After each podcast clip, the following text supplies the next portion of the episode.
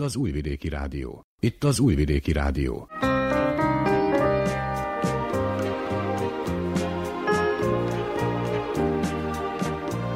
Egészségügyi mozaik.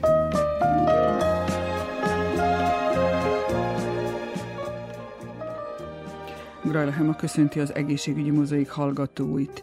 Ízelítő a mai témákból. Meg se születtek, mi már tudtuk, hogy valamiféle sport az az életük része kell, hogy legyen. És mind a ketten megegyeztünk, hogy az úszás az egy olyan alap elfoglaltság lenne számukra, ami, ami egy, hogy a testüket is formázná, a tüdejüket és magukat őket, mint emberek.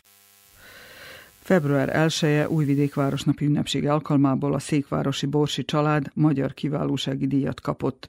Hogy milyen életvitele van a két kisrácnak és a szülőknek, hamarosan megtudhatják. Az első három év igenis rendkívül fontos a gyermekfejlődésének kialakulása szempontjából. Az érzelmi biztonság alapköveit ebben az életkorban tehetjük le, ami nagyban hozzá fog járulni a gyermek személyiségének kialakulásában is, valamint a képességeinek is a kialakulásában. Lukács Sára gyógypedagógussal folytatjuk a műsort. Hogyan szüljünk magunknak betegségeinket, és hogyan intünk búcsút nekik?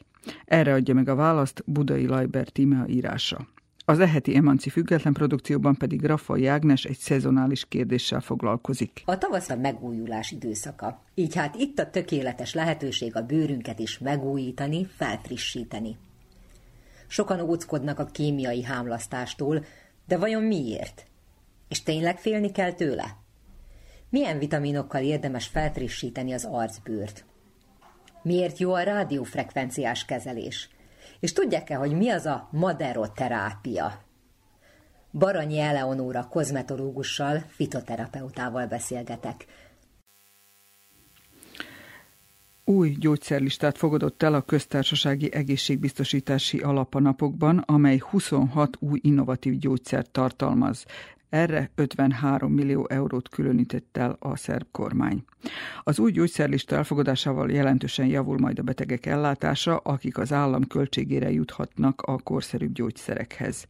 A cukorbetegség, a hepatitis C, a szklerózis multiplex és a különféle rosszindulatú daganatos betegségek, így a vastagbél, mell és veserák kezelésére szolgáló gyógyszerek is szerepelnek a listán a cukorbetegség kezelésére szolgáló vényköteles gyógyszereket teljes mértékben az állam költségére adják ki. Az új 9 komponensű HPV vírus elleni oltóanyag is felkerült a gyógyszerek listájára, amelyet a kötelező és ajánlott védőoltásról szóló rendelet értelmében az állam költségén biztosítanak a 9 éves és idősebb gyermekek, lányok és fiúk számára majd. És még egy egészségügyi vonatkozású hír, ennek kapcsán tárcsáztam ma reggel dr. Konz Gyulát, a Péterévei Egészségház vezetőjét. Rövidítették a Covid ambulanciák munkaidejét, 7-től 17 óráig dolgoznak Szerbiában, tehát addig kell jelentkezniük azoknak, akik olyan tüneteket észlelnek, amelyek a Covid-ra utalnak. Ez annak a jele, hogy talán az alagút vége felé tartunk, de még mindig 50-en felül van a napi áldozatok száma. A Covid-gyanús pácienseknek választási lehetőségük van, hogy hova mennek kezelésre. Dr. Konc Gyulát, a Péter Évei Egészségház vezető orvosát eh, hívtuk ezzel kapcsolatban. Nagyon sok esetet eh, felsorolhatnék itt, hogy tünetmentes páciensek nem akartak menni orvoshoz, nem akartak a karantén, utána pedig elég kemény tüdőgyulladással kerültek a Miseluki Covid kórházba. Úgyhogy ez nem játék, tessék mindenki teszteltesse le magát, tudja meg, hogy igenis egy egyszerű vírusról van szó, vagy baktériumos fertőzésről, vagy pedig egy Covid fertőzésről, nehogy utána tüdőgyulladás legyen a vége nem kérdőjelezzük meg, hogy a magán praxisban dolgozó orvosok jól végzik-e a dolgukat, bizonyára, igen, azonban a rendszerben még mindig nem láthatóak azon páciensek adatai, akik pozitívak lettek, és magánrendelőben teszteltették magukat. Ezt a problémát úgy látszik, hogy ez a világjárvány ebben az évben nem oldja meg, hogy a magánrendelők is az egységes rendszerben legyenek. Van, szóval itt úgy szól a határozat, hogy mindenki, aki felső légúti megbetegedést gyanít, vagy felső légúti megbetegedése van, vagy pedig láza van, tessék jelentkezni a Covid ambulantban. Igaz, hogy sorok voltak régebben, most már szerencsére nincsenek, nem kell olyan sokat várni, és teszteltesse le magát, hogy koronavírus fertőzésről van szó, vagy pedig másfajta felső légúti megbetegedésről. Hallottam olyan ellenérveket is a Covid ambulanciákkal kapcsolatban, hogy nagy a sor, és addig, amíg várakoznak, addig, ha esetleg nem pozitívak, megfertőződnek a többi várakozótól? Ez is egy lehetőség, viszont fordítva is érvényes, hogyha egy Covid fertőzött bemegy egy jó zsúfolt váróterembe, az egészségházba, akkor mindenkit befertőz, pláne ez az utóbbi Omikron faj, ez nagyon fertőző, úgyhogy mindenkit befertőz, aztán mindenki beteg lesz, szóval ez a másik fele az ére. Tehát a cím egységes kell, hogy legyen minden Covid gyanús páciens esetében így van, ilyen respirátor ambulantnak hívják ezeket a Covid ambulantokat. Aki felső légúti megbetegedést gyanít, vagy azzal van láza van, tessék oda elmenni és teszteltesse le magát. Dr. Konz Gyulát, a Péter Évei Egészségház vezetőorvosát hallottuk.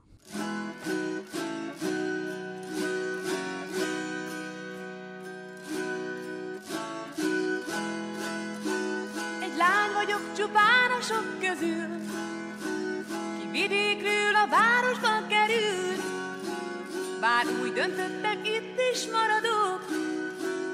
Én akkor is vidéki lány vagyok, az öltözékem nem túl divatos. De azt mondják, hogy jól áll és csinos, ilyenkor zavaromban fülig pirulok. Hát Istenem, vidéki lány vagyok, már megszoktam, hogy nagy a forgalom. Mások állnak saját lábamon, hogy a tájékozódás nehéz dolog, de én ügyes vidéki lány vagyok.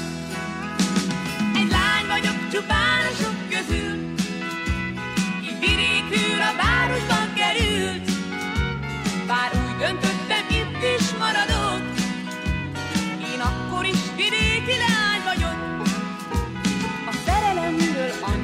annyit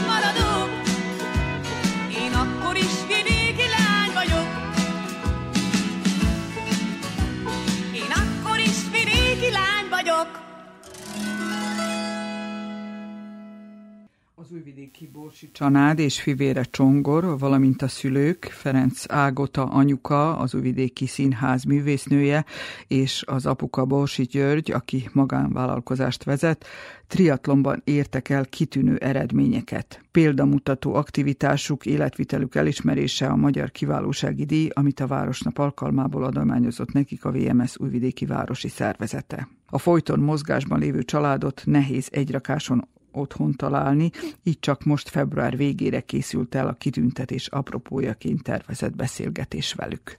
A történetet kezdjük a szülőkkel, hogy ők milyen gyerekek voltak, mi érdekelte őket. Amikor így visszaemlékezek a gyerekkorra, nem volt egy meghatározó valami, amiben úgy fogóckodhattam volna. A szüleim nagyon szerették volna, hogyha valamilyen zenész leszek, beadtak a zeneiskolába, amit utána be is fejeztem, de engem igazából nem vonzott a zene annyira, hogy ott is maradjak. A művészet, mint olyan igen, és ez mai napig ugye megmaradt, de ezáltal a művészet minden ága kezdett érdekelni, nem csak a zeneművészet, ugyanúgy a, a rajz, mármint a képzőművészet, a, az önkifejezés művészete, és igazából így lett belőlem az, ami most vagyok. És az apuka? Sportalkat eleve, amikor az ember ránéz. Igen, hát én gyerekkoromban mindig jártam valamilyen sportra, nem igazából szülői muszolásra, hanem nekem az valahogy természetes volt, hogy járok, és általában ennek a sportnak a futás része volt. Volt közte sífutás, tájékozódási futás, atlétika, távolugrás, de valahogy közös pont az mindig a futás volt ezekben a sportokban. Azért én még hozzáadnám azt, hogy ugye azért eltelt pár év azóta, mióta mi gyerekek voltunk, és így, amikor visszagondolok, nem voltám nekünk olyan nagy lehetőségünk, hogy mi mindennel foglalkozhattunk. Abban az időben nem volt ennyi kis, kis sportiskola. Tehát volt a zeneiskola, hova lehetett járni, meg volt ez az ilyen sportegyesület, ahova be lehetett iratkozni, és akkor bukfenceket csináltunk előre-hátra, tehát nem, nem haladtunk sehova. Én nem emlékszem arra, hogy bármelyik osztálytársam a generációmból futásra járt volna, vagy valami atlét. Lehet, hogy volt, de valahogy annyira el volt rejtve, vagy tehát annyira nem, nem volt, volt bele, berek, meg igen, nem volt népszerű, hogy egyszerűen ne, ne, ne, nem tudok róla. Manapság azért az ember akármerre néz, mindenhol lát valami. Ilyen kisiskola, olyan kisiskola, de kung fu, de karate, de foci, és abból válogathat, amiből akar. Már az óvoda alatt a gyerekek kaptak minden évben egy kis könyvet, hogy milyen sportolási lehetőségek vannak a városban, hol, milyen kontakttelefonszám, tehát minden. A mi időnkben én sem emlékszem, hogy ez így ilyen szervezetten meg lett volna. Tehát most, most ez sokkal jobban Igen. elérhető, könnyebben elérhető bármilyen sportág. És miután megszülettek a fiúk, először a csongor, hány éves korában kezdtek el gondolkodni a szülők, hogy valamilyen sport is legyen az életében. Á, hát még meg se születtek. még meg se születtek, mi már tudtuk, hogy valamiféle sport az az életük része kell, hogy legyen. És mind a ketten megegyeztünk, hogy az úszás az egy olyan alap elfoglaltság lenne számukra, ami, ami egy, hogy a testüket is formázná, a tüdejüket és magukat őket, mint emberek. És igazából ez úgy kezdődött, hogy a, a, az egyik ilyen óvodai látogatás alkalmával, amikor jöttek ezek a kis sportiskolák, az egyik kisiskola, az pont az óviban, helyben tartotta foglalkozásokat. Nem konkrétan egy sportot, hanem úgy mindenbe egy picit belekóstoltak. És akkor nem tudom, havonta elvitték őket focizni, a következőbe elmentek röpizni, akkor nem tudom, ide-oda, mindenhova egy picit belekóstoltak. És így alakult, hogy a Csongi, ugye az idősebb, ő már ezt négy évesen elkezdte. Nem nagyon értette még a szerb nyelvet, de haladt ő a többiekkel. A sportnyelvén beszélgettek. Persze, a sportnyelv rúgták a Megtalálták Igen. És később ugye, amikor a család is oda került neki, már, már ez természetes volt, hogy ő a Csongi után már, úgyhogy ő két éves volt, a bölcsiből egyenesen ment oda. És ugye akkor a Csongi elkezdett úszni, elég gyorsan, ilyen öt éves, négy-öt évesen, és akkor ahogy a Csongi kezdett, úgy a Csani is. Hát a Csani volt a legfiatalabb. Volt nekik egy ilyen kötelező oktatás, ez egy egy hónapos oktatás, ahol megtanulták azt, hogy egyáltalán fönt maradjanak a vízzel. Ez az úszóiskola. Igen, Igen. Ez, ez nélkül nem lehet, és onnantól kezdve kezdték rendesen az úszóiskolát, és azóta is rendszeresen járnak. Ez azt jelenti, hogy versenyeztek is? Igen, versenyezünk, és hát általában ez tavasz után szokott kezdődni ez a versenyzés. A bicikli az télen is szokott lenni, tehát azzal nincsen gond. Az úszás versenyekre néha járunk, Hát holnap is megyünk egy ilyen iskolai versenyre. És hetente hányszor jártok úszni? Minden... Hetente, hát attól függ, hogy milyen váltásosok vagyunk az iskolába. Ha például délutánosok vagyunk, iskola után megyek úszni héttől, és az elég későn van. Ha pedig nem vagyok délutános, hanem délelőttös, tehát az azt jelenti, tehát ilyen kettőkor végzek, akkor elmegyek négytől az úszásra. Körülbelül, ha délelőttös vagyok, ilyen háromszor van egy héten, ha délutános, akkor kétszer van egy héten. És az öcskös ugyanúgy ennyiszer jár? Igen. Csak ellentétes váltásba csinálja minden, Igen. mindezt. És te is sportember akarsz lenni, vagy még nem tudod? Igen. Igen. Sport. És mivel szeretné foglalkozni? Minden. És az iskolában a, az osztálytársak és a tanítónéni mit mondanak erre, amivel te foglalkozol? Hát mindig elmondom mindenkinek, hogy, hogy milyen e- eredményt értem el a versenyen, és akkor ők, ők um, Gratulálnak. gratulálnak nekem. Milyen élményeid vannak a sport kapcsán? Én biciklibe szerb válogatott vagyok, és hát múlt évben volt egy ilyen Tour de Slovenia nevű verseny, ahol, ami ilyen nagy verseny Szlovéniában. És hát engem beválogattak oda, mert az egyik legjobb vagyok Szerbiában, és akkor oda elvittek minket. Az egy háromnapos verseny, Oda a család nem kísért. nem, oda egyedül mentem, az edzőmmel persze. Az edzőmet úgy hívják, hogy Tarjan Tibor. Az és, és egy, hogy sikerült a verseny? A versenyben mindig ott a top 20-ba voltam, 60-on voltunk, vagy 70-en, nem tudom. És azt tudom, hogy a végén és a 20 alatt voltam. És Valahol Milyenek, milyenek a szlovén utak? az, na, szépek, és sok hegy van. Ez egy nagyon szép verseny volt. Úszás, kerékpározás, futás. Igen, igen. Hát igen. Ez úgy alakult, hogy úsztak, úsztak, úsztak, úsztak, és elég gyorsan ráuntak az úszásra. Amikor megtanulták az egyik technikát, a másikat, a harmadikat, és amikor már ezt csak ismételgetni kellett, akkor ugye kezdett egy kicsit, hm, jó, és akkor mit csinálunk még? Akkor jött a csonginak a, a futás, ugye, meg a kerékpár. És akkor ugye ennek a háromnak az ötvözeteként a triatlont találta a Gyurka a legmegfelelőbbnek, és akkor elkezdtünk triatlon klubokat keresni Újvidéken. Persze nagy, az is egy elég nagy harc volt, de végül is kitudtuk, hogy létezik ilyen. És akkor fölvettük velük a kapcsolatot. Ez, ez 2019-ben volt, és onnantól kezdve elkezdtek futni, és uh, kerékpározni is. Uh, nagyon gyorsan uh, ezután um, a, a triatlon edzőjükkel beszélve uh, oda jutottunk, hogy igazából nagyon jó lenne, hogyha külön elkezdenének még kerékpározással is foglalkozni, mármint csak magából kerékpárral, és az is jó lenne, hogyha mellette még futnának is úgy külön. Úgyhogy ők most igazából mind a hármat csinálják így külön, mind a három sporttevékenységet három különböző klubnak. És még mindezt egybe a triatlon klubnak. Ez azt jelenti, hogy a hét minden napján van valamilyen edzésük. Ez pontosan azt jelenti. Egy, egy minimum. Azt merje meg kérdezni, hogy ha te a, a tanulásra, az iskolára, ez a sok tevékenység. Jó tanulók vagytok? Persze nem könnyű így tanulni ennyi sport mellett, de ha tanulni kell, akkor kihagyhattunk egy tréninget. Én hát egy átlagos tanuló vagyok, ilyen 4-es, 5-ös között, mindig olyan 4-50 a bizonyítányom. Tehát nem vagyok egy rossz tanuló, de nem is vagyok egy jó tanuló. Én úgy mondanám, hogy ilyen közepes tanuló vagyok. A sport az fontosabb, de az, hogy színkitűnő legyél. Vagy nem várják el a szülők, hogy színkitűnő legyél. Hát, hát ők az biztos, hogy elvárják. Elvárnák.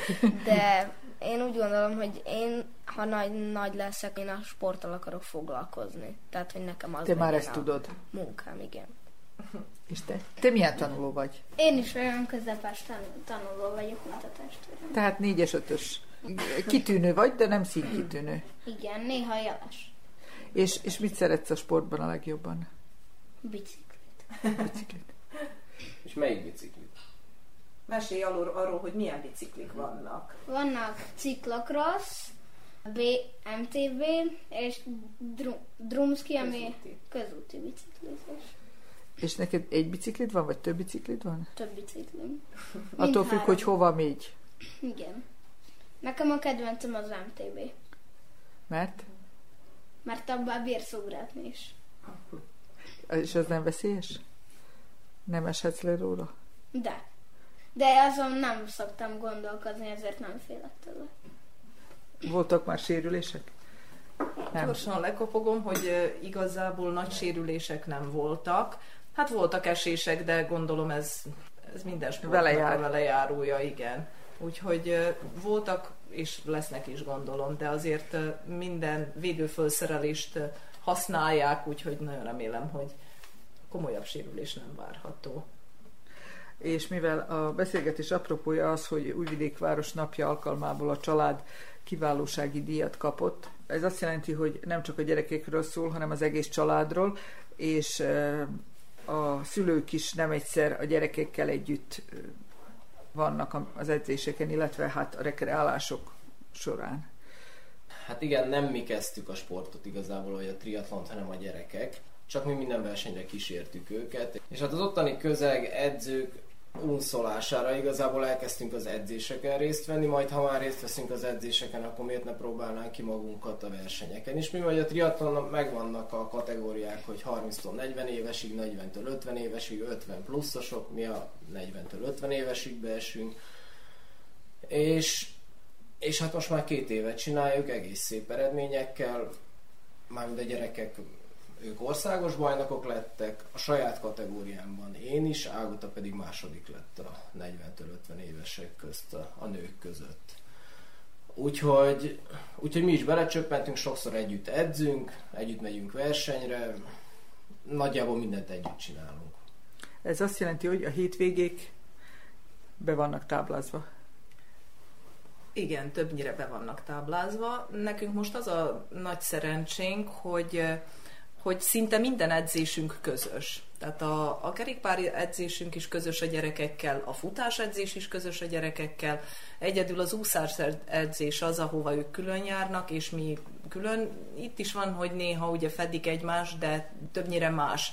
Az a jó, hogy ugye minden egyes sportágnak megvan a maga edzője, és ő pontosan tudja, hogy kinek mennyit és milyen, milyen nehézségi fokon kell bármit edzeni ahhoz, hogy, hogy jobb eredményeket érjen el. Igen, hétfőtől szombatig szinte minden napunk közös, a vasárnap meg általában versenynap, úgyhogy az is közös, csak akkor valahova épp utazunk. Tehát ha nem, akkor, akkor meg közös programot csinálunk. Tehát nekünk nincs olyan napunk, hogy, hogy ne teljen el úgy, hogy ne, ne, ne, ne mozogjunk valamit és ha nem lett volna ez a triatlon, vagy nem kezdődött volna el az úszása, akkor el lehet képzelni, hogy milyen lett volna a, a Borsi családnak az élete. Valószínűleg akkor is lett volna valami, Igen. de most így nem tudom megmondani, hogy mi. Szerintem biztos, hogy ha más nem, akkor természetjárással vagy valami ilyesmivel foglalkoznak. Igen. Jelenleg is. Tehát ha éppen szabadnapunk van, nagyon szívesen megyünk akkor a Fruskagorába, vagy akár máshova, például a hegyekbe de akkor lehet, hogy több időt fog töltenénk azzal. Nem tudom. És ez a sport magával vonja a táplálkozást is, hogy mennyire más, vagy a, az étkezés, amióta ilyen intenzíven sportolnak a gyerekek, illetve volt-e valaki, aki tanácsolt, hogy hogy alakuljon a az étkezése a családnak, vagy a, vagy a gyerekeknek, de föltételezem, hogy mindannyian egyformán étkeznek. Igen, hát azért próbálunk odafigyelni, tehát egy olyan világban élünk, ahol egyszerűen nem lehet a gyerekeknek azt mondani, hogy nincs chips, vagy nincs csoki, vagy valami, mert egyszerűen van, és hogyha én nem adok neki, akkor előbb-utóbb titokba a boltba, vesz. De pontosan titokba vesz, de azért, amikor itthon vagyunk, mindig próbálunk az is, hogy most mi az egészséges kajálás, vagy mi az egészséges ebéd, vagy mi, ez egy annyira tág fogalom. Próbálunk mindenből, próbálunk mindent enni, ugyanúgy szénhidrátokat, ugyanúgy proteint, tehát hogy minden legyen az étlapon, de ugyanakkor hát az ilyen junk foodokat azt próbáljuk minél távolabb tartani. Távolabb tartani, igen. De azért van olyan, hogy pénteken leülünk, és akkor valami kis popcorn, vagy valami. Akkor együtt csalunk. Hát, igen, akkor együtt csalunk igazából. Az én lánytestvérem egyébként dietetikus végzettségű, és ő azt mondja, hogy, hogy mindenből, hogy de, de mértékletesen. Tehát semmiből sem. Semmit sem vigyünk túlzásba, de igazából mindent lehet enni. És, és a gyerekek valamilyen táplálék kiegészítőket fogyasztanak, vagy arra nincs szükség ahhoz, hogy ezt a, ezt a terhelést kibírják? Szoktunk venni egy ilyen A-tól Z-ig vitamin, komplexet, de semmi extra, tehát amit a bármelyik boltból vagy gyógyszertáról meg lehet venni. Nem, különösebben nem. És ami az egészséget illeti, mivel hogy ennyit vannak levegőn, mozognak, feltételezhetjük ugye, hogy az egészségük is jó, jól szolgál még egy nagy előnye annak, hogy, az, hogy a gyerekek és ugye a felnőttek is sportszerűen foglalkoznak bármiféle ilyen aerob testmozgással, hogy, vagy bármivel, hogy hat havonta azért kötelező egy orvosi vizsgálatot csinálni. A és ugye, kéri? Igen, Igen, minden klub kéri, a és ahhoz a szövetségek, ahhoz, hogy egyáltalán versenyen indulhasson, nekünk föl kell mutatni az orvosi papírt, hogy egészségesek vagyunk. És azért ez, ez sokat jelent. Ha bármi lenne, vagy ha bármi van, akkor ezekből a, a vizsgálatokból ez, ez kiderülne. De egyelőre csak azt látjuk, hogy jó fizikai állapotban vannak a gyerekek, és csak ezen az úton. Ami nekünk ugye azt mutatja, hogy ezen az úton kell tovább, tovább menni. Sőt, hát nem, nem csak a gyerekek, hanem is. Hanem Legalábbis az orvosok igen. általában mondják, hogy jóval fiatalabb szervezeteknek vannak ilyen értékei, mint mondjuk a vérbe, vagy egyébbe, amit vizsgálnak, uh-huh. mint, mint amilyen nekünk van. Úgyhogy valószínűleg megéri. És ja. mindenhez hozzájárul a jókedv is, ahogy látom, jókedvű társaság. hát mi, mi egy ilyen jókedvű család vagyunk szerintem így alapjában. Azért tudnak itt veszekedések is lenni, ami főleg ugye az, hogy már meg itt nem pakoltál be a táskába, meg ilyenek, de többnyire én szerintem az, aki, aki sporttal foglalkozik, az annak mindig van egy kis mosoly az arcán. Csongor már elárulta, hogy ő sporttal szeretne majd foglalkozni. Ez azt jelenti, hogy egy féleképpen irányítják az, útjuk, az útjukat is a jövőben ezzel.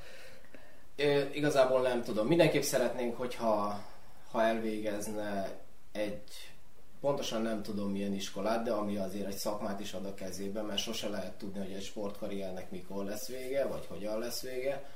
Tehát jó lenne azért, ha valami lenne más is mellette, de természetesen amit ő választani fog, mi abba megpróbáljuk maximálisan támogatni.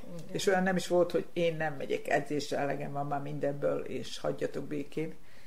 Volt is, van is, lesz is, de talán így, hogy négyen csináljuk egyszerre, viszont mindig van olyan is, aki viszont azt mondja, hogy gyerünk, gyerünk, most, most lesz a legjobb. Jobb, utána jobb lesz, és Igen. akkor általában így azért tudjuk húzni egymást. Uh-huh.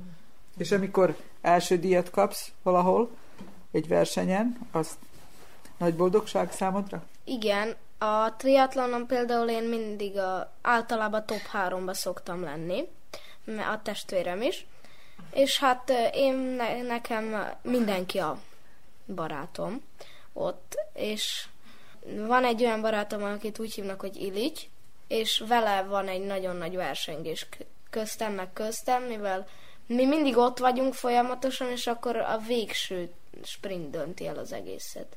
És amikor vége a versenynek, akkor hogy érzed magad? Hát akkor persze ki vagyok fáradva, mindenkivel ö, lepacsizok, hogy ügyes voltál, gratulálok, és várom az eredmény hirdetést. Amikor kiderült, hogy ezt a, a városi kitüntetést kapja a család, mi volt az első reakció? Hú, hát én egy telefonhívást kaptam, hogy, tehát, hogy kitüntetnék a családot, én hirtelen nem is értettem, hogy most mi hogy jövünk ehhez meg. Tehát nagyon, ez egy nagyon kellemes meglepetés volt számomra, hogy egyáltalán valaki fölfigyelt arra, hogy Újvidéken egy magyar család közösen, mosolyogva neveli a gyerekeket, és tereli egy bizonyos irányba. Tehát én nekem nagy, máj napig melegséggel önti el a szívemet, hogy, hogy jó, hogy ezt csináljuk, és igenis van, aki észreveszi. Nekem ez de nekem ez ezt jelentette. Apuka először is megkezdte anyukát, mivel hogy anyuka, anyuka beszélt telefonon valakivel, hogy mégis milyen díjról van szó, de miután utána néztünk, azért megtudtuk, hogy nem idén osztották először. Eddig, ha jól tudjuk, akkor egyének kapták, tehát egyéni díjról volt szó, most kapta meg igazából először egy család. Valószínűleg nem is akartak senkit kiemelni négyünk közül, mert talán így volt a legkerekebb és egészebb, hogy az egész család kapja meg, és, és nem csak egy személy. Igen és reméljük, hogy a példa ragadós lesz, és esetleg mások is, is, mások is követik az ilyenfajta aktivitásokat. Igen, azért itt akkor hadd említse meg a, a Tarján családot, akik szintén nagy sportemberek, velük sokat szoktunk együtt edzeni, mert ők is ugyanígy a triatlonban vannak, és apuka, anyuka és a négy gyerek, úgyhogy van még ilyen család Újvidéken akik így akár össze is járunk futni, meg, meg a gyerekek együtt, együtt edzenek szinte mindent, mondom, és szerintem ki tudja, lehet, hogy még van, akikről nem tudunk. Majd kiterül. Minden esetre mindenkinek ajánlani lehet az ilyenfajta időtöltést is. Igen, mert nem igazán pénzigényes, jó mondjuk most, hogyha versenyszerűen akarja űzni az ember, természetesen az, de ahhoz, hogy jól érezze magát, és fizikailag egy kicsit aktívabb legyen, szerintem tökéletes kikapcsolódás, egy kicsit futni, egy kicsit kerékpározni, a Dunába úszni, és meg is van a triatlon. Télen-nyáron. Hát, hát igen, hát télen az úszás természetesen az a medencében, de igen. Tehát mi télen is bringázunk, úgyhogy semmi gond. Föl kell öltözni. Föl kell öltözni, igen. És futunk.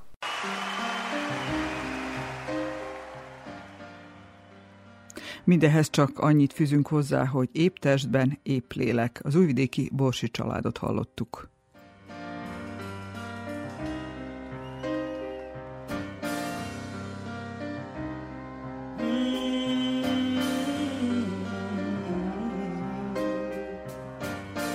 I've paid my dues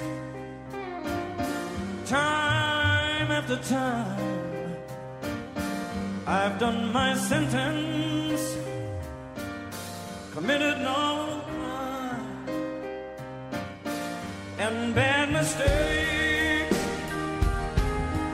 have made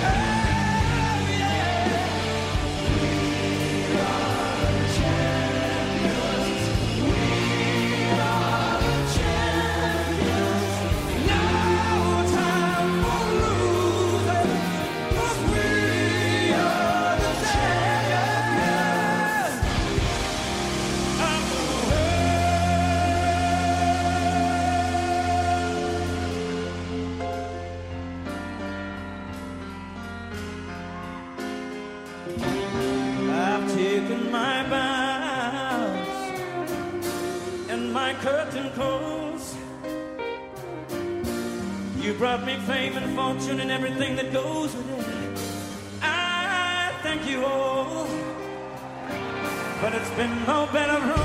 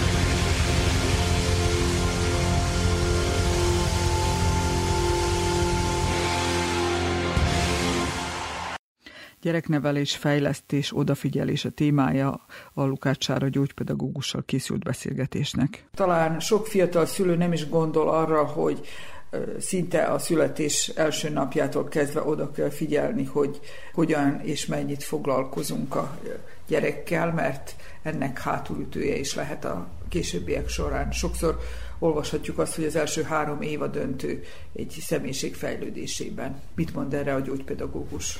Hát azt gondolom, hogy az első három év igenis rendkívül fontos a gyermek fejlődésének kialakulása szempontjából.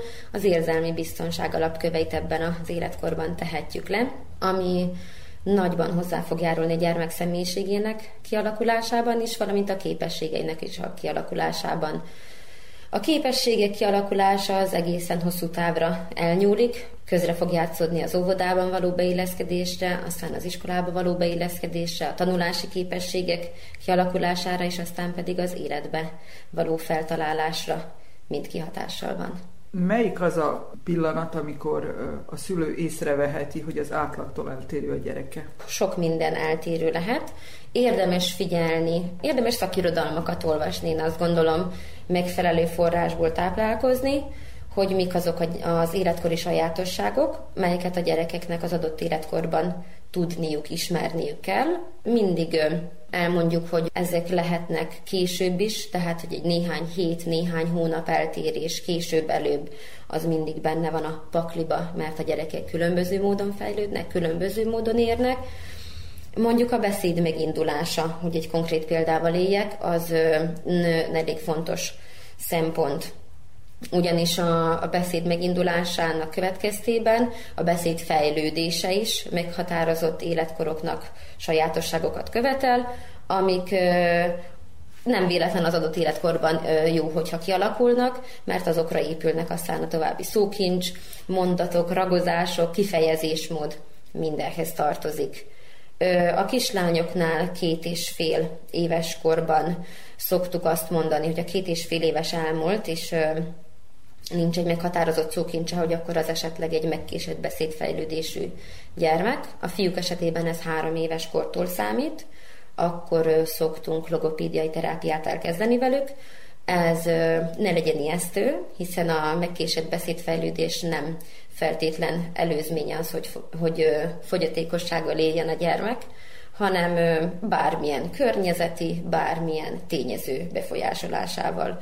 Azt tapasztalom, hogy a rengeteg tévé, számítógép, rajzfilm, elektronikus kütyű, erre igencsak nagy behatással van, és mivel nem készíti a gyermeket beszédre, hanem csak ő hallgatja mindenféle szöveget, a mindenféle színes képeket, nem lesz neki beszédkésztetése. Nem fog kialakulni benne, hogy akkor kiköszönjek, vagy válaszoljak, vagy kérdezzek, ami a gyerekeknek nagyon fontos lenne.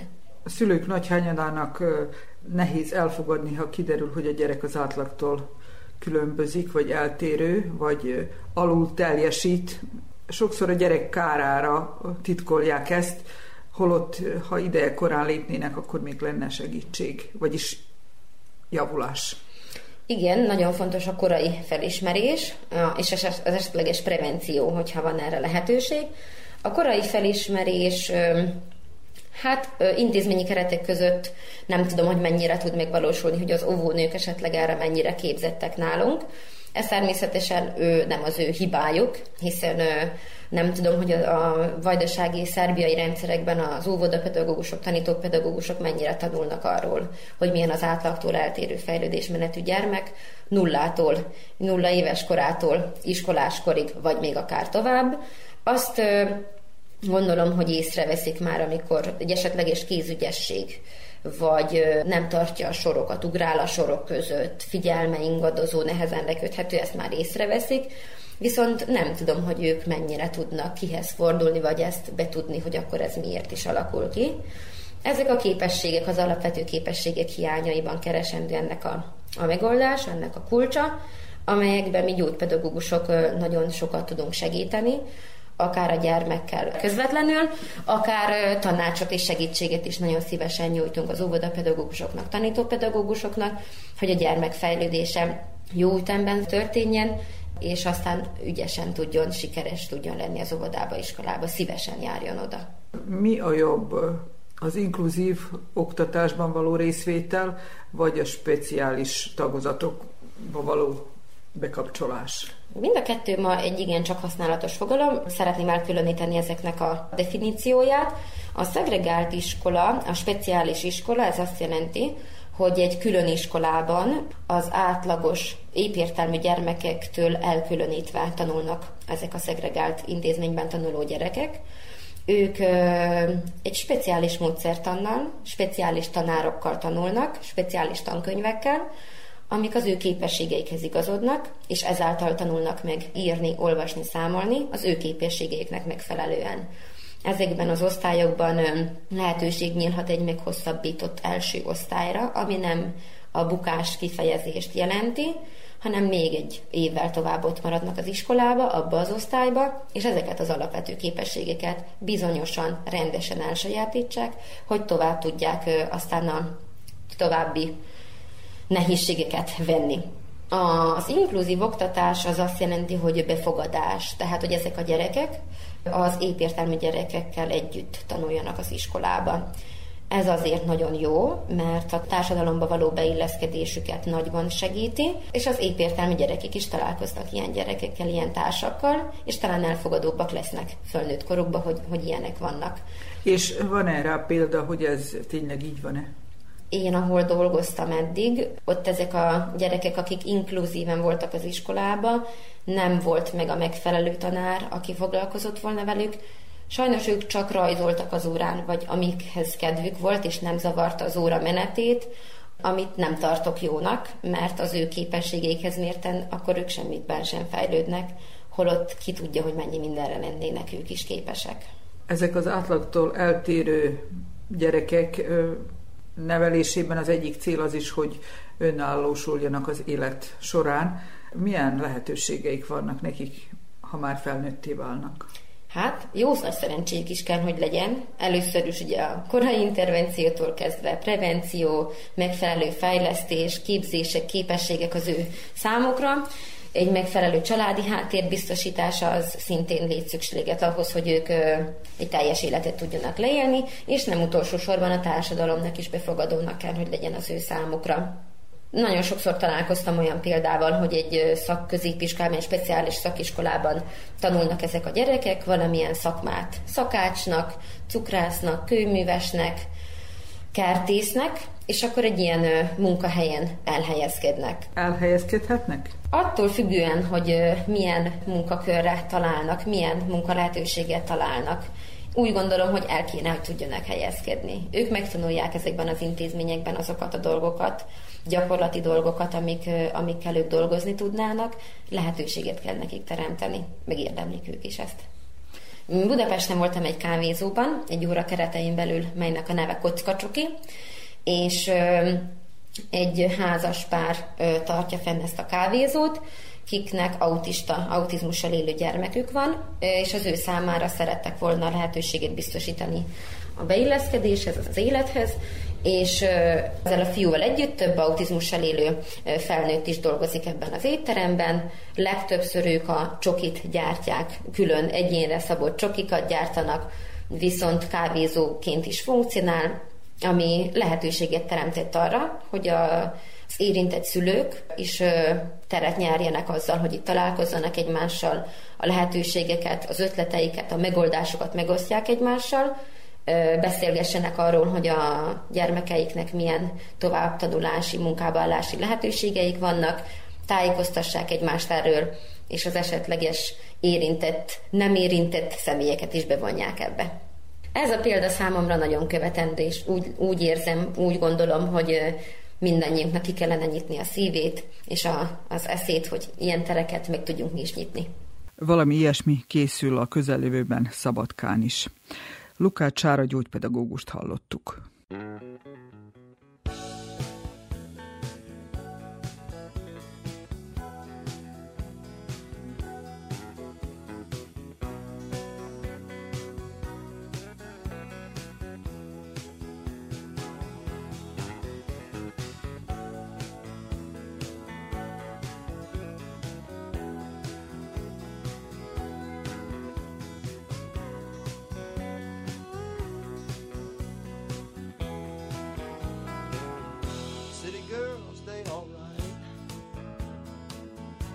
just want you for the night.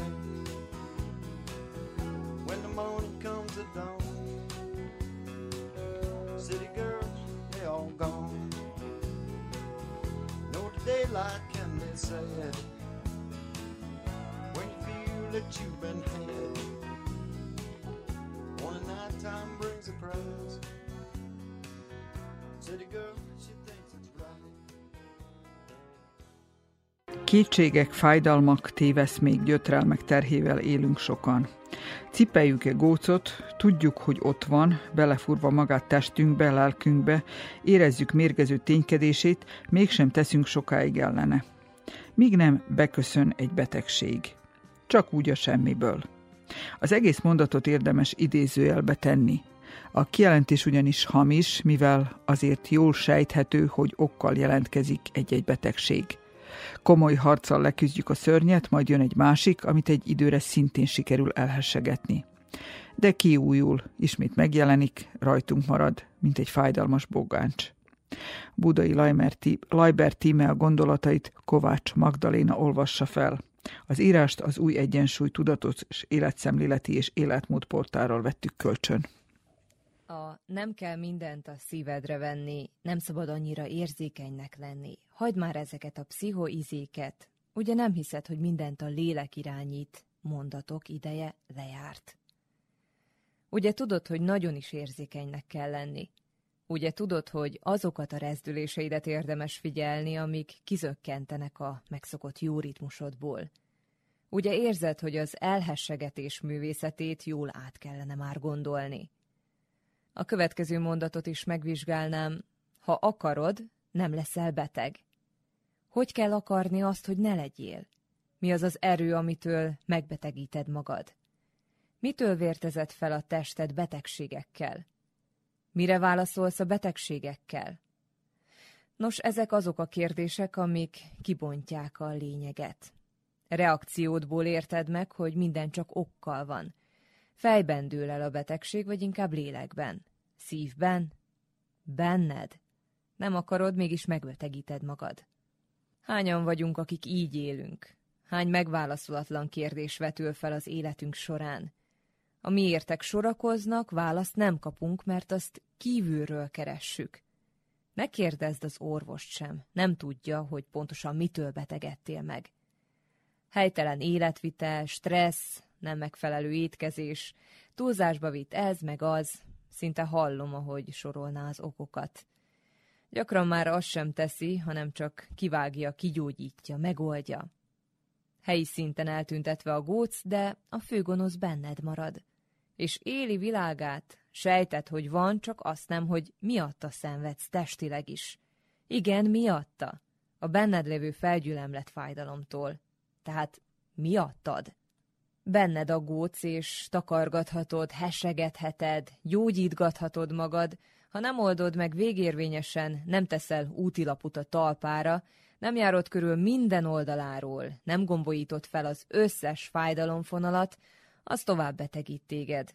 És így vagy úgy előjön, és te sem érted már, hogy mitől is vagy rosszul, de benned van, gyötör tovább. Sokszor azt sem tudod, hogy létezik. A csecsemőkorban, majd a gyerekkorban, a fiatalkorban beszerzett fájdalomtested már annyira tiédnek érzed, hogy fogalmat sincs róla, mi lennél nélküle. És még rajtad csüngnek az ősök gyötrelmei is. Csak akkor tudod meg, hogy mekkora rombolást végeznek, ha felismered és elengeded őket. Hosszú, alapos munkával sikerült csak kigyomlálni a fájdalomtestet az emberből, hogy aztán azzá váljon, aki lenni szeretne. Hálás vagyok minden gócomért, amit az évek során felszettem, de már elengedni kényszerülök. Igen, kényszerülök. Be kell látnom, hogy kapaszkodtam beléjük rendesen, majd hozták a betegségeket, amik egyre csak jöttek a semmiből, és ezek a helyzetek rávezettek, hogy meg kell állítanom a tombolásukat. Ezért vagyok hálás értük, mert megtanítottak küzdeni, tenni magamért. Kikergetni a fájdalomtestet, a lélekölő attitűdöt, a mélyen nyugvó mumust, amely sok apró tévedésből, fájdalomból, hozzá nem értésből, gonoszságból, rám vetült árnyékból állt össze. Mérgező kapcsolatok, viszonyok, nem szeretem helyzetek, megoldatlan rossz tapasztalatok sorjáznak az emberben, láthatatlanul, de jól érzékelhető nyomot hagynak. A megoldás első lépése egy önismereti tábor volt. Sománál voltunk, vittem a férjem is, akinek látszólag semmi baja. Ám a gyakorlatok, meditációk, játékok során őt is láttam sírni, nevetni, megnyugodni.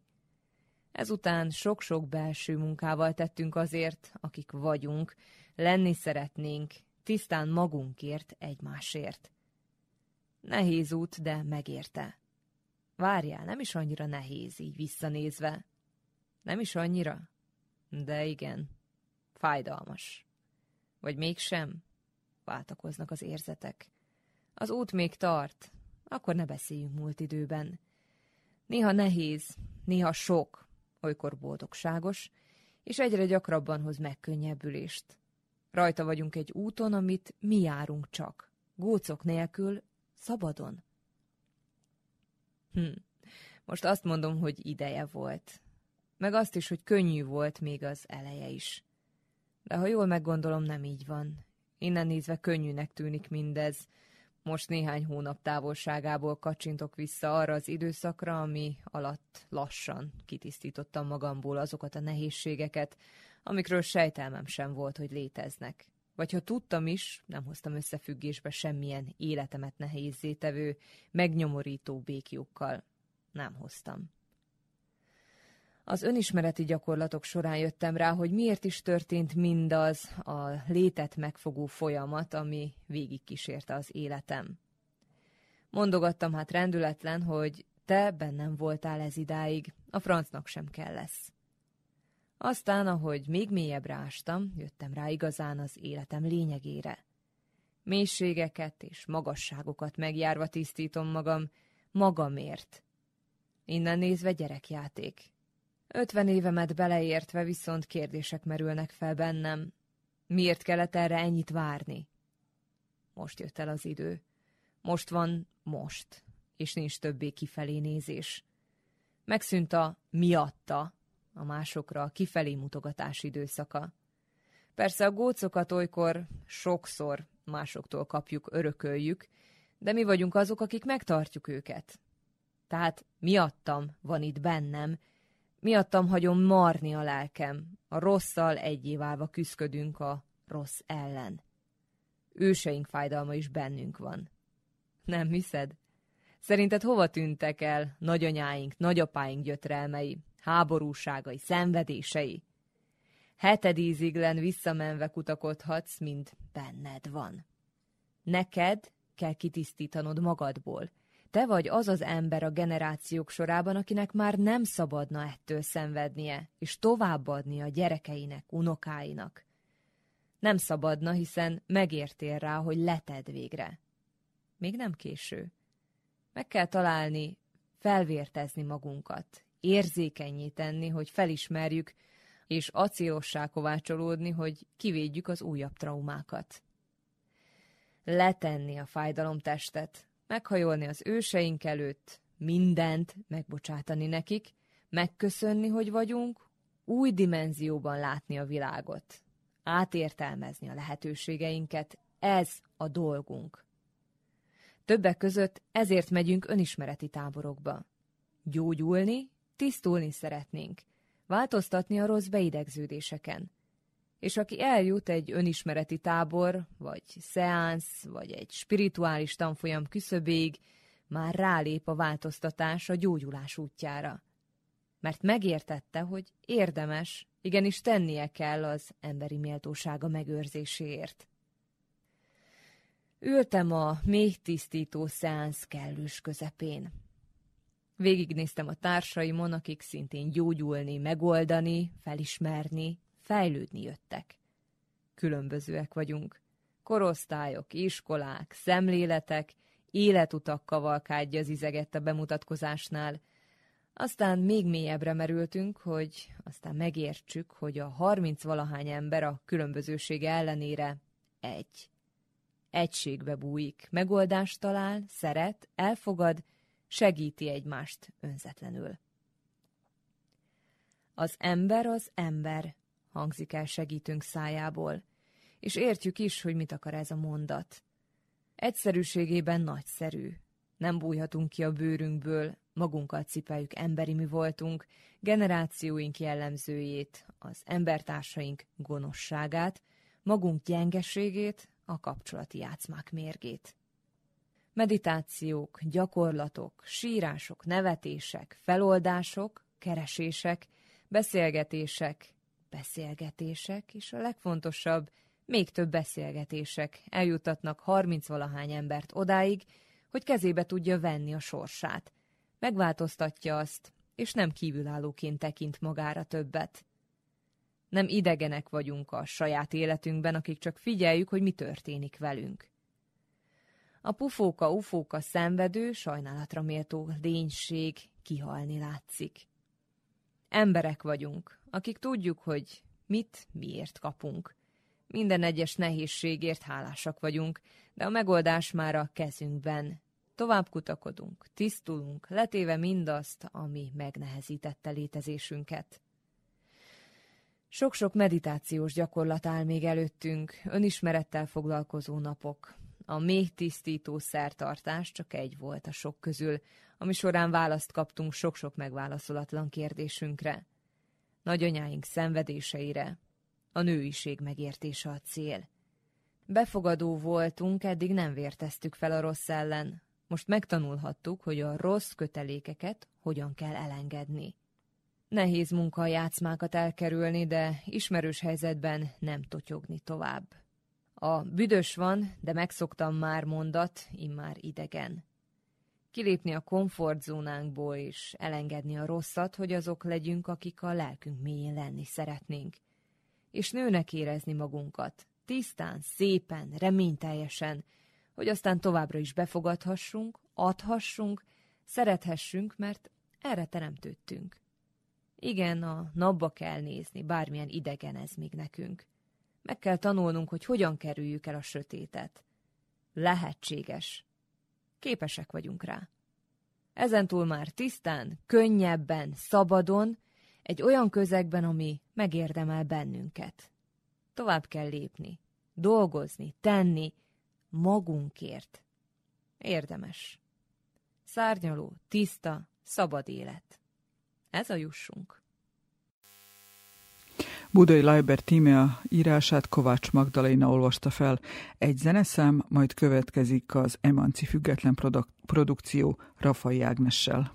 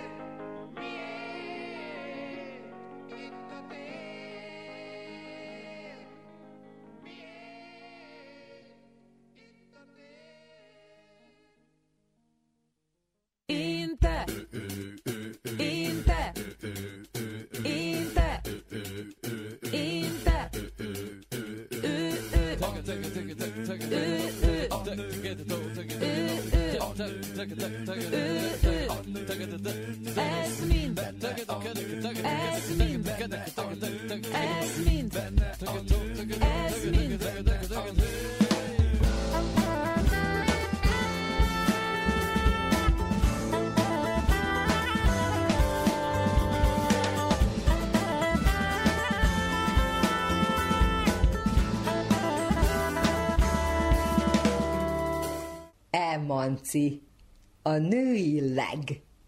Női témák nem csak nőknek. Minden héten az Újvidéki Rádióban.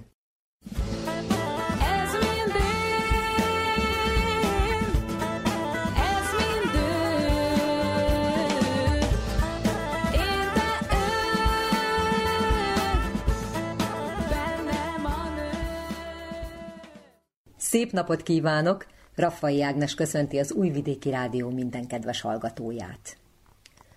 A hosszú téli időszak a legtöbbünket megviseli.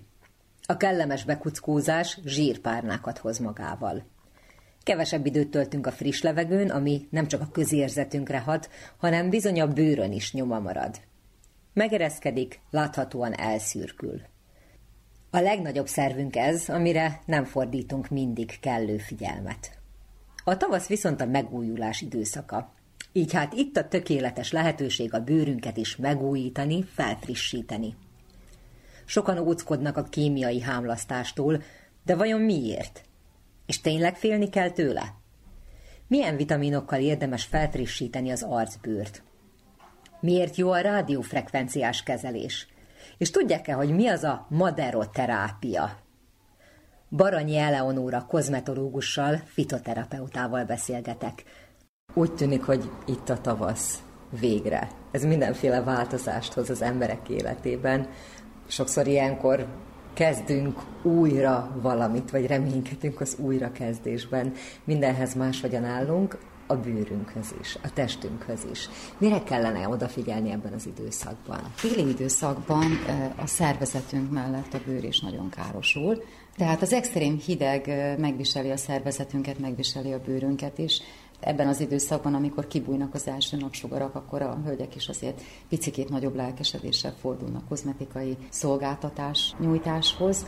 És amit észrevettem az elmúlt időszakban az, hogy a bőr ilyenkor nagyon fakó, nagyon szürke, vitaminhiányos, élettelen. Ez a környezeti tényezőknek is a hatása lehet, illetve a táplálkozásunk, amely picikét egyoldalú, picikét azt mondom, hogy zsírosabb ételeket fogyasztunk, amik melegítenek, kevesebb a, friss gyümölcs és a friss élelmiszer, amely esetleg bekerül a szervezetünkbe, de a bőrünk az pont az miatt, mert védekezik a hőveszteség ellen, ezért a maga a véráramlat is picit fokozódik, az oxigén hiány is jelentkezik a bőrnél, ez a véráramlat csökken, na ez miatt van az, hogy a, a bőrünk ennyire fakó és élettelenné válik. Ilyenkor, amikor kibújnak a napsugarak, akkor hát a vitaminos feltöltések azok, amelyek a legközkedveltebbek, illetve hát tulajdonképpen személyre szabott kezelésekről beszélünk, de szinte mindenkinek szüksége van egy bőrmegújító kezelésre. Ezek a vitalizáló arckezelések lehetnek akár kémiai hámlasztások is, ezt a közhiedelemben savas hámlasztásként ismerjük. Picikét írtózkodunk, picit félünk tőlük, mert ugye arra gondolunk, hogy a sav megégeti a bőrt, és ugye sok kozmetikus úgy is hirdeti meg ezeket a szolgáltatásokat, hogy egy új bőr keletkezik az arcunkon, de ettől semmiféleképp nem szabad, hogy féljenek a hölgyek, hiszen ez rengeteg esztetikai problémának a megoldása lehet, ellentétben azokkal a hámlasztókkal, amelyeket mechanikai hámlasztóknak ismerünk. Ez mit jelent, hogy mindenki megértse? Egy alapba, tehát egy krémes állagba vagy egy géles állagba magörlemények vannak, amelyek dörzsölés által ugye lehámlasszák a bőrünkről az elhalt hámsejteket. Ez azért nagyon fontos, mert a készítmények így tudnak bejutni a bőr picit mélyebb rétegeibe, akár a középrétegbe, és ekkor van értelme különféle arckezeléseket odahaza is végezni. Tehát a mechanikai hámlasztás az végezhető odahaza, ellentétben a kémiai hámlasztókkal, amelyeket kifejezetten, és itt felhívnám a figyelmet arra, hogy csak hivatalos kozmetikai szalonokba, szakemberhez forduljunk ennek az elvégzéséhez, mert a savaknak az erőssége az akár kárt is tud okozni, Itt az új szabályzat szerint kozmetikai szalonokban a szépségápolásban a 30%-os sav az, amely használható, még bőrgyógyászati vagy egészségügyi központokban ettől már mélyebb hámlasztókat is alkalmazhatnak. Tehát van, ami felületileg hat, van, ami középrétegben is, van, ami mélyebb rétegben. Az AHA savak és a BHA savak azok nagyon közkedveltek, és itt megnyugtatok mindenkit, hogy még a pubertáskorú gyerekeknél is szoktam alkalmazni például a mandulasavat, amely egyébként nem fotóérzékeny, tehát akár az első napsugarak megjelenésével is gyönyörűen tud a bőre hatni. Itt tulajdonképpen a lényeg ezeknek a savaknak az, hogy ők felbontják az elhalt hámsejteket, belejutnak a pórusokba, és meggátolják az akut gyulladt pattanásoknak a kialakulását. És egy-egy kezelés elteltével ugye fényképezem a klienseknek az arcbőrét, és szemmel látható változások, javulások vannak, de a lényeg, hogy a következőkben is tudunk hatni, a későbbiekben is lesz egy szép eredménye. Tehát nem fog berobbanni a gyereknek a bőre, vagy akár felnőtt esetében a hölgyeknél. A fotóérzékenység mellett ugye, hogyha nem a mandulát használnánk, hanem például a szaliciusavat, gyönyörűen tud a ráncosodásra hatni. Nagyon szépen megpuhítja a bőrt, nagyon szépen megújítja a bőrt. Foltosodásokról tudunk lemondani, hogy így mondjam. Tehát azok, akiknek nyár folyamán sérült a bőrük, vagy valamilyen pigmentációs elváltozások van. Itt a kémiai hámlasztók a legalkalmasabbak a kezelés formájában, hogy ezt a problémát megszüntessük. De ugyanúgy tudunk a zsírosodásra hatni. Egyedül a nagyon érzékeny bőrnél ott óvatosabban bánunk, de viszont itt vannak a pH savak, amelyek hidratálnak is. Tehát ez egy újabb generációs változat. Ezért nagyon fontos, hogy olyan szakemberhez menjünk, illetve azért szakemberhez, mert mi követjük ezeket az újításokat, követjük a szabályzatokat, követjük a termékeknek az erősségét, és lekövetjük a, a kliensünknek a, az eredményeit, és ennél fontosabb dolog nincs. A kezelésmenete egyébként, hogy ha valaki szeretne jönni, de még nem találkozott a kémiai hámlasztással, nagyon egyszerű, mert egy bőrtisztítást követően felvisszük a savat, amely nagyon minimális esetben lehet kellemetlen érzést vált ki. Ezt követően semlegesítjük, majd felviszünk egy nagyon kellemes, nyugtató arcmaszkot és egy UV-faktoros, 50-es faktoros védőkrémet, és ezzel meg is van a kezelésünk. Tehát egy óra alatt gyönyörű hatást tudunk elérni, szemmel látható eredmények vannak, függetlenül attól, hogy milyen bőrtípusról, milyen bőrproblémáról és milyen savról beszélünk. Ez mellett, amelyek még nagyon populárisak a kozmetikai kezelésekben azok a biológiai hámlasztók. A biológiai hámlasztóknál proteáz enzimeket alkalmazunk, ezek fehérjebontó enzimek, a papaját biztos nagyon sokan ismerik, na ennek az egyik kivonata a papain, ez lehet tartalma a biológiai hámlasztónak, ez mellett akár lehet a fügéből a ficin, vagy az ananászból a bromelin. Ezek nagyon gyengéden hámozzák le a, a bőrt, és ami a lényeg, hogy mélyre lejutnak, tehát a pórusokat megtisztítva megkönnyítik a, úgy a kozmetikusnak a munkáját, mint elősegítik a bőrnek a frissességét, üdességét, könnyebben be tudjuk a hatóanyagokat juttatni, vitaminokat, ugye, amelyek szükségeltetnek, vagy akár omega-3 zsírsavakat, vagy akár valamilyen növényi hormonokat a klimaxos időszakokban.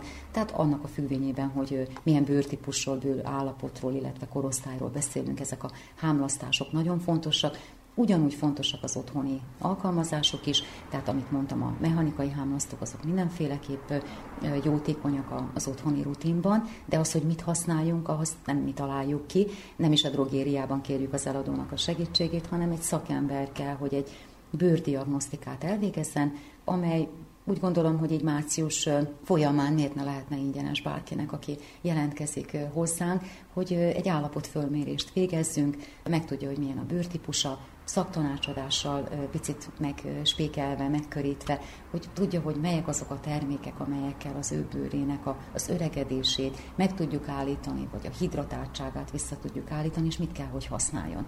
Tehát a klienssel az együttműködés mindennél fontosabb.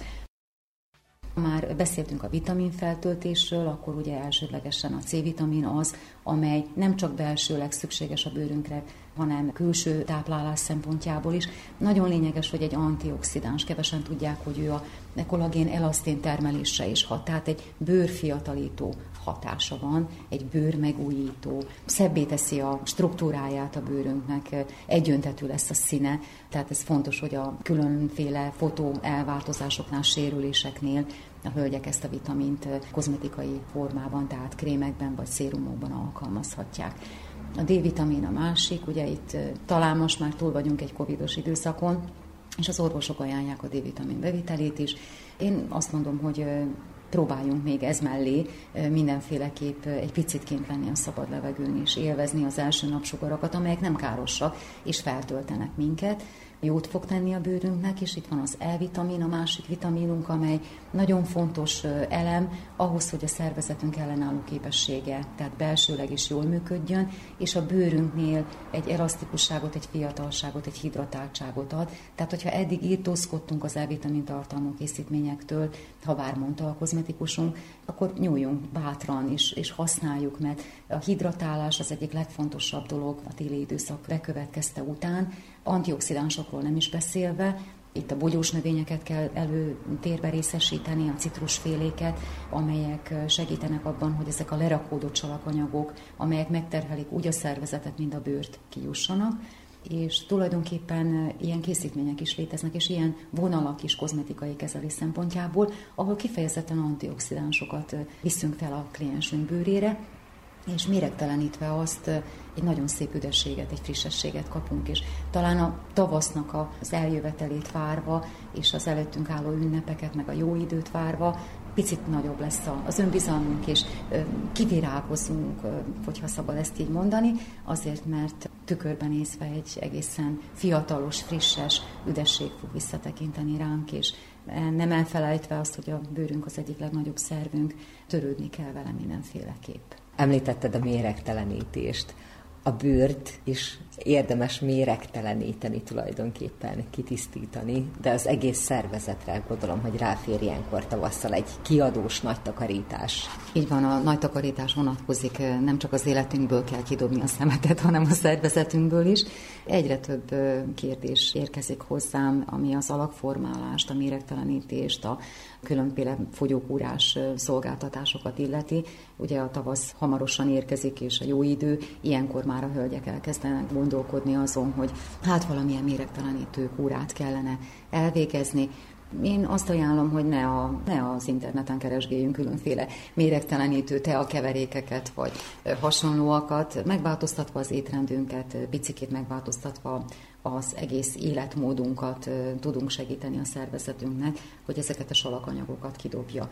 Pontos a kiegyensúlyozott étrend, mind ahogy mondtam az imént bevezetőben, hogy vitamindús, gyümölcsökben gazdag, inkább párolt és nyers ételeket fogyasszunk, de nagyon sokan megfeledkeznek arról, hogy az egészségünknek az egyik nagyon fontos tényezője az a mozgás, az a friss levegőn való tartózkodás, az a vízivás, az a megfelelő mennyiségű alvás. Tehát ezeket mind azért figyelembe kell venni. De most ami a beavatkozásokat illeti, test alakformázásokat, meg kell, hogy említsek egy változatot, tehát vannak különféle zsírbontó készülékek, ugye a hölgyek télen egy-két kilót azért csak földobnak, akarva akaratlanul is, ugye mozgás hiányos az életünk, főleg a téli időszakban, és ez pedig a maderoterápia. Akik nem hallottak róla, ez egy kifejezetten sodrófából kialakított nem invazív kezelés, tehát a szószoros értelmében tésztanyújtás helyett mi a szervezetnek a nyírok pangását tudjuk ezzel megszüntetni. Fontos azt is elmondanom, hogy ismételten szakember kell, hogy végezzem, mert máskülönben véraláfutások, bevérzések, kapilláris pattogások, nagyon erőteljes fájdalom jelentkezhet egy nagyon kellemesnek mondható, ha jól végezzük, kezelésről van szó. Manuális, tehát kézi masszázsal indítunk. Itt a salaktalanításon van a hangsúly, és a vízlerakódásokat, tehát magát ezt a víződémát is valamilyen szinten ki tudjuk juttatni majd a szervezetből, nyirokkeringést megserkentve és a sodrófával gyönyörűségesen, különféle formájaival mi ezt a nyirok pangást megszüntetjük, ezáltal a hölgyeknél picikét konkrétabban megindul a salaktalanítás, gyorsabban kimerül a szervezetből a lerakódott nevezzük méreganyagnak, ha bár nem az, és látható centiméter fogyásokat tudunk elérni vele, tehát az, aki szeretne egy picit a popsián, a gluteus maximuson emelni, vagy pedig a hasi tájékon egy kis úszópárnácska jelent meg, azok bátran jelentkezhetnek, mert egy nagyon érdekes és nagyon látványos kezelésről van szó, persze nem egy kezelésről beszélünk, itt tízes csomagokról beszélünk, tehát tíz alkalommal van szükség arra, hogy tudjunk egy látványos eredményt elérni, viszont hogyha a kliensünk nem alkalmazza az életmódbeli változtatásokat, tehát nem tér át egy egészséges étkezésre, mozgáshiányos marad a hétköznapja, és a vizet sem nem iszta elegendő mértékben, akkor itt egy ilyen, nem azt mondom, hogy jó-jó effektus fog visszajönni, mert nem, mert a narancsbőr az eltűnik, viszont a lerakódások azért, azért visszajöhetnek. Tehát az a tanács és az a felhívás, hogy aki méregtelenítő, fogyókúrás vagy alakformáló szolgáltatásba vagy ilyesmibe fog, az vegye figyelembe azt is, hogy itt az étkezéssel tudunk hosszú távon egy egészséges, szép, feszes, fiatal bőrt eredményezni, és olyan testsúlyt, illetve testalkatot elérni, amely mi igazán jól fogjuk magunkat érezni a bőrünkben. A bőrön gondolom, hogy nagyon-nagyon sok minden látszik, és szakemberként olvasol, akár a bőrből. A táplálkozásnak a nyomai, a helytelen táplálkozás, az egészségtelen táplálkozás, a sok-sok méreganyag, a tartósítószereknek mondjuk van nyoma, a dohányzásnak van nyoma, a stressznek van nyoma. A bőrünk az nem felejt, tehát akár azt mondom, hogy évtizedekre visszatekintve, amit a bőrünkkel elvégzünk, az, az, azt mindent ő prezentálni fog, tehát ki fog jönni rajta magyarán. Ha túlzásba visszük a napozást, akkor később, pár év múlva ott nagyon sok szemölcs szemölcsös elváltozás, akár jó, akár rossz indulatú jelentkezhet. Fiataloknál veszem észre, de nem csak a fiataloknál, talán a 40-es korosztályig, hogy a, ez az életű mód, amelyben mi benne vagyunk, ez a tempó, amely pénzhajszolás, karrierhajszolásról szól, és a nem odafigyelek magamról étkezés, meg a nem nincs időm aludni, meg nem tudok most pihenni, igenis, hogy megviseli az arcbőrt. Gyorsabban öregedünk, tehát van egy idő előtti öregedési momentum, amikor elveszíti a bőr a feszességét. Ugye miből táplálkozzon a szervezetünk, hogyha mi azt teljes egészében kiégetjük.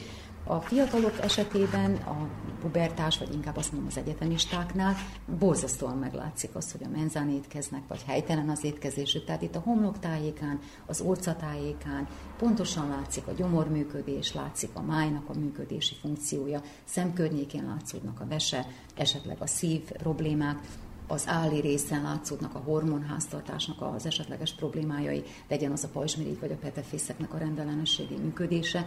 Tehát a bőr, az arc diagnosztika ezért egy nagyon fontos momentum a kozmetikus szolgáltatás nyújtásában, tehát az esztétikai kezelések pont erről szólnak, hogy kikérdezzük a kliensünket az életmódjával kapcsolatosan is, és a másik az pedig ugye az objektív tüneteknek a felismerése tapintással, látással. Itt látjuk, hogy tágabbak a pólusok, milyen a fagyú termelés, milyen elváltozások vannak, kapilláris pattogás, különféle aknás akár elváltozások, foltosodások, és melyek azok a területek, ahol ezek a, az esztétikai problémák megjelennek, és ezáltal tudunk egy pontos diagnosztikát elvégezni, egy arcdiagnosztikát, és ez fogja meghatározni azt, hogy annak a személynek milyen kezelési formát csinálunk.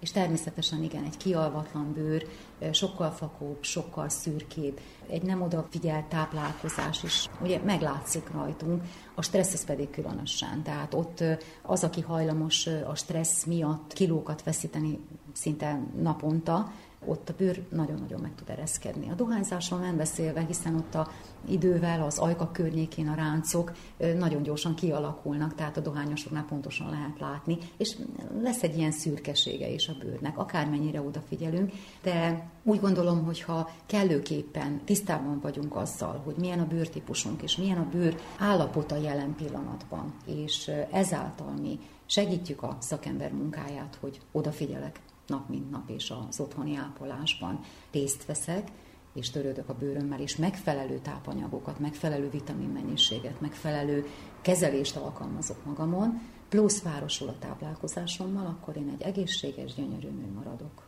Hogyha olyan állapotban van a bőr, hogy megereszkedett, szürke, szintelen, helyre lehet hozni?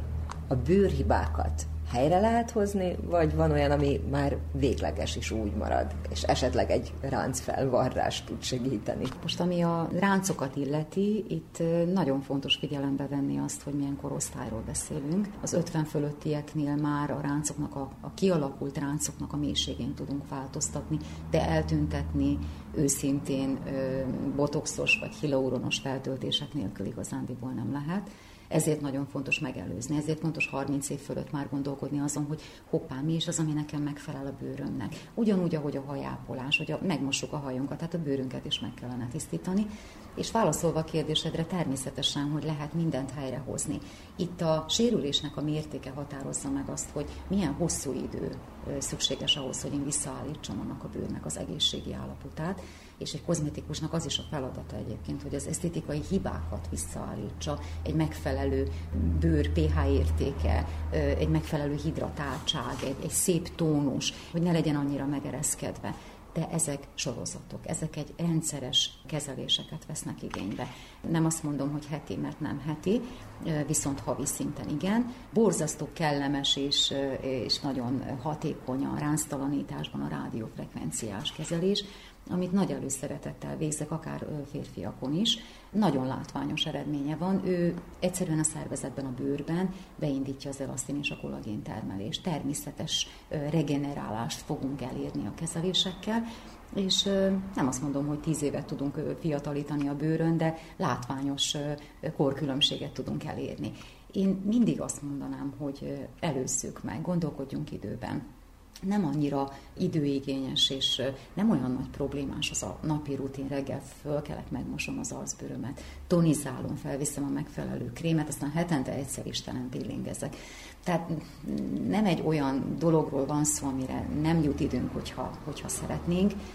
Úgy gondolom, hogy fókuszálni kellene ez a hosszú depressziós, hosszú csúnya téli időszak után arra, hogy önmagunkkal törődni, önmagunkat szeretni, önmagunkat feltölteni. Pozitív érzésekkel, jó kis termékekkel, kényeztető kezelésekkel, akár alakformázással. Jön a tavasz, és vetkőzzük le ezt a, ezt a sok szomorúságot, hogy így mondjam. Tep, tum, tararum, tep, tum, tararum, tep.